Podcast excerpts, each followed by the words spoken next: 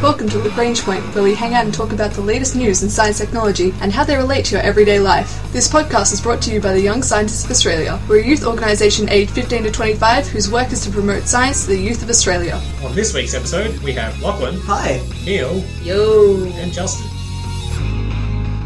In this episode, we're losing ourselves to lizards when we're talking about all some of the mysteries and interesting science about lizards, including the way that chameleons use their bodies to signal different things, legless lizards that aren't quite snakes, as well as a whole bunch of other interesting stories about lizards and the different ways in which they find their perfect mate. And now we launch into our Launchpad news segment. This week's City of Science is one of the most unlikely places that has been uncovering some fantastic research on legless lizards. So in um, in California, specifically around Bakersfield and in near Los Angeles, there's been a whole bunch of discoveries there, which we'll talk about shortly. But as our, our City of Science this week, we're really going to focus on Los Angeles, not because of its fantastic universities that are nearby or its great research institutes, but for its weird and exotic locations, such as an international airport, an empty downtown lot, uh, a, a littered oil field, and uh, some um, outskirts of the Mojave Desert, as being a place where you can discover rare and interesting species of lizard. And uh, good on Los Angeles area um, as our city of science for this week for harboring and keeping these lizards safe so that the scientists can venture out into these wild unknowns and find them. That's ridiculous. I'm really not happy with that. Why? Well, it means we can't get research grants anymore to go out to check out rainforests or anything. They're just going to send me outside with a net and a plastic bag. That's what's really interesting because um, the researchers from the California's esteemed uh, Berkeley Berkeley University, um, Berkeley University, sorry, that um, are the ones who are doing this research, finding these lizards, but they're all in these urban environments. It's hardly exploring the Amazon for the lost wonders and or the Yucatan, which is very close by. Well, these lizards just live under the ground or very close to the surface, so it's not too much of an issue, I guess, if they're living surrounded by people. like it works for them, so they've they've they've thrived. But it does it does raise an interesting question about the uh, the the travel grants and the travel junkets. So if you're studying lizard science in LA, chances are you're not going to be able to travel very far. So keep that in mind before selecting your place for your postgraduate research. But nevertheless, the Los Angeles is our city of science for this week.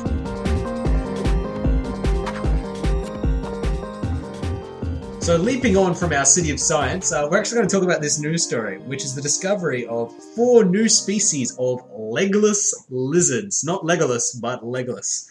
So, Camille, so what exactly is a legless lizard?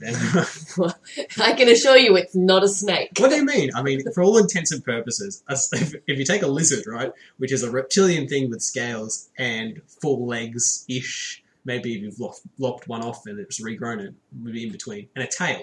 If I take off the legs, since they don't have arms, it just leaves a head and a body and a tail. In my mind, that's a snake. Well, I think you'll find that it's all about where their history and past has actually come from. So, this is a really good example of convergent evolution where two di- very different things in terms of evolution have ended up in roughly the same point in the future, but they've come from completely different backgrounds. So you're saying, Camille, that two separate species have experienced different selective pressures, and so sort of eventually evolved to occupy a similar niche? That's exactly right, and that's how we can have legless lizards, which aren't actually snakes. Well, okay, that's fine, but why is losing your legs an advantage? I'm pretty sure if I lost my arms and legs and then tried to get into a fight with something, I would not win. That's, Well- that's true, but you're not evolved to actually be more mobile without arms and legs. Oh, okay, so this is when evolution comes into it. It's all about them scales, eh? So what, what exactly what exactly is advantageous about a snake when you think about their form and their factor? So what are some of the differences between snakes and legless lizards? Well, you'll find that legless lizards can't actually unlock their jaws to swallow entire, like, animals. Yeah, because if you watch if you watch a snake eat something, it's kind of terrifying because they just kind of unhinge their jaw and their mouth and eat it whole. And then I digest it. Yeah, Over like time. fully, fully Yeah. inside, and, like their stomach just stands around the shape of it. We've all seen the cartoons where there's the thing inside the snake. So lizards can't do that. So Lizards can't do that. legless lizards can't swallow something whole. They're not just like, mmm, look at that tasty rabbit.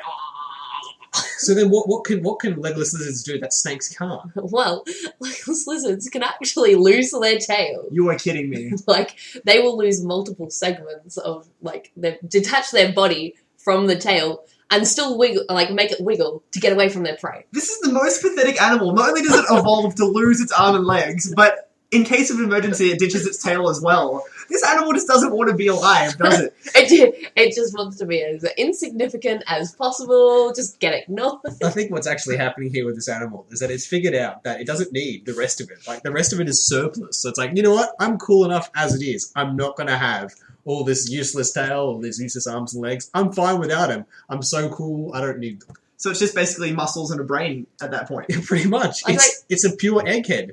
They can't even move as much as snakes. Like snakes can use like their whole body to push them along, and snake, um, legless lizards just kind of.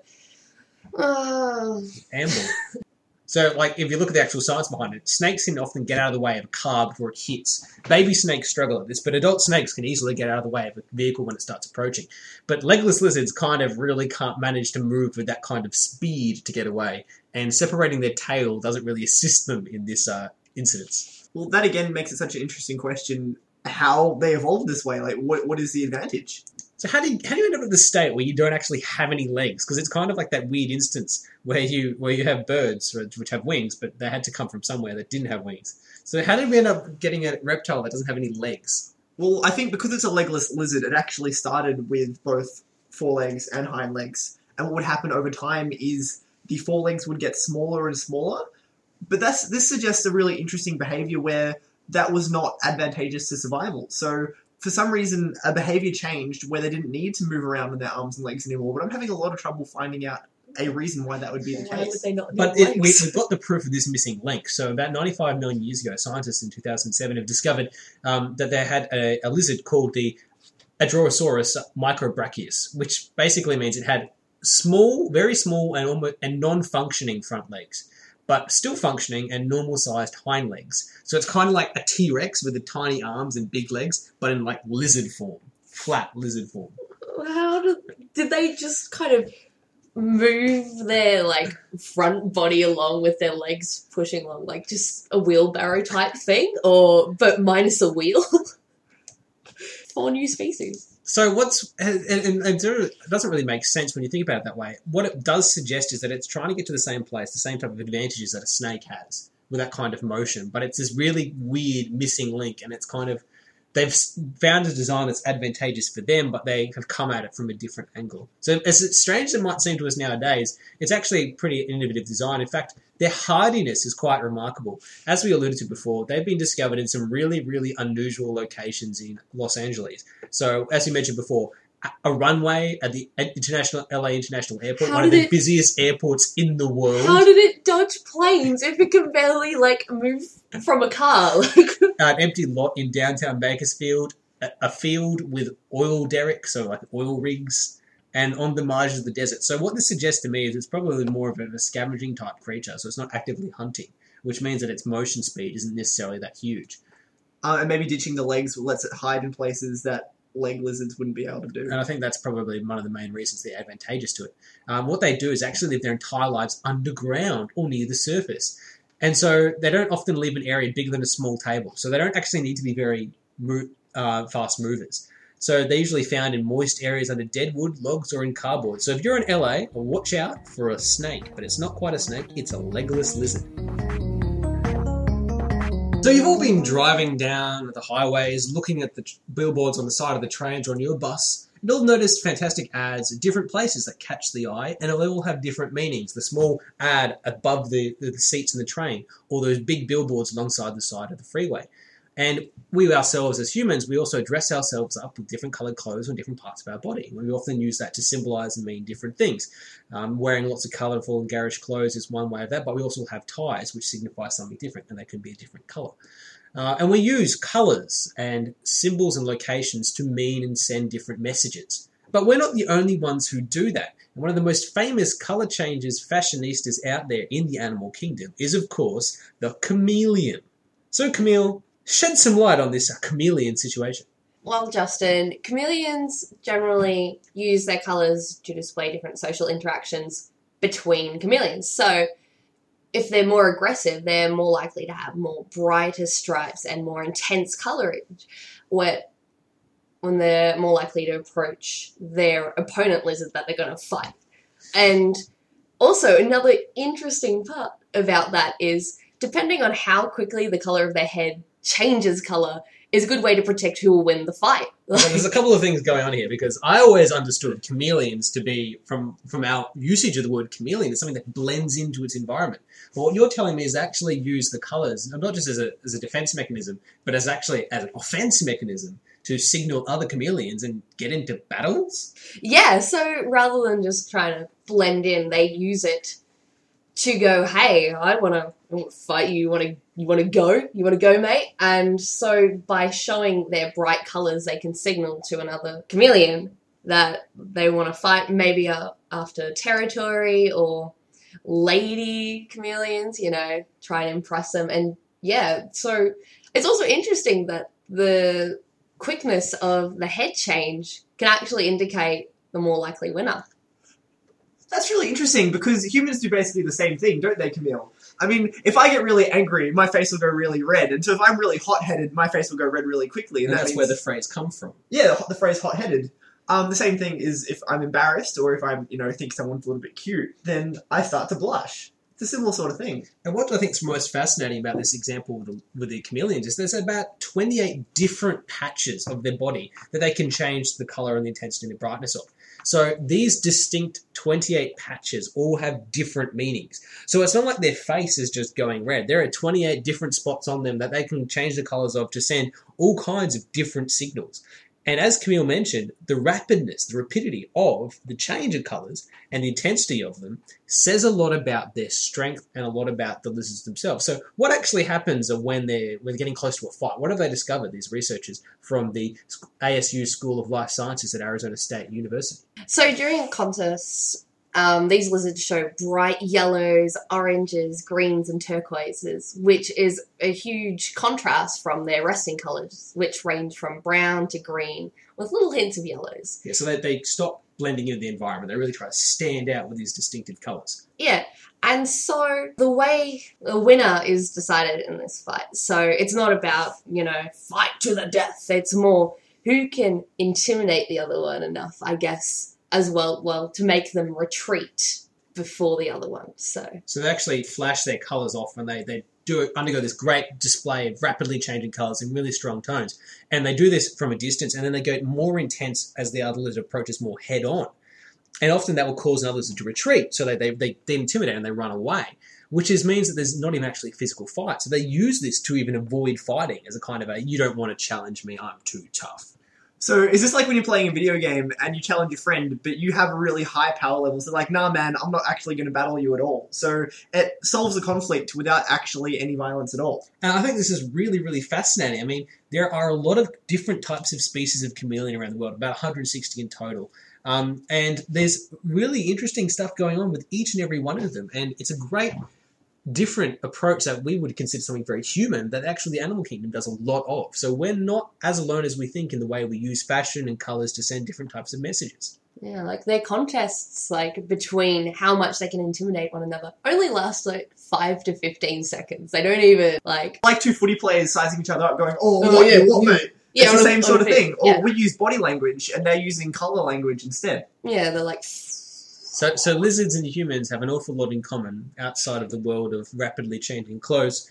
Their testosterone or hormone-induced males also get onto a number of fights, but they can often avoid a fight by taking a reasonable approach and backing away if they realise their opponent is too tough. So we've just found out a bit about how the way we express ourselves visually um, can give a lot of information to our aggressors or our competitors. But the thing is, this also occurs in the game of love. Do tell me more about how the game of love can be influenced by brightly coloured lights and flashes and different signs and things that we wear. Well, if you want to win me over, Justin, the best way is to buy me some bright jewelry or something. But if I was a fence lizard, um, specifically a male fence lizard, I would express myself um, using bright blue badges on my neck and throat. Um, and researchers have found um, that if these male lizards are looking at lady lizards that also have some semblances of these masculine characteristics, they're less likely to date them. That's really interesting. I mean, it's almost like the the male lizards take offense. The male fence lizards take offense to the uh, the blue patches on the on the other female lizards and, and steer away from them, thinking them almost as competitors. Well, exactly. They, they seem threatened and they seem less interested. But the most interesting part about this finding is how they actually figured it out.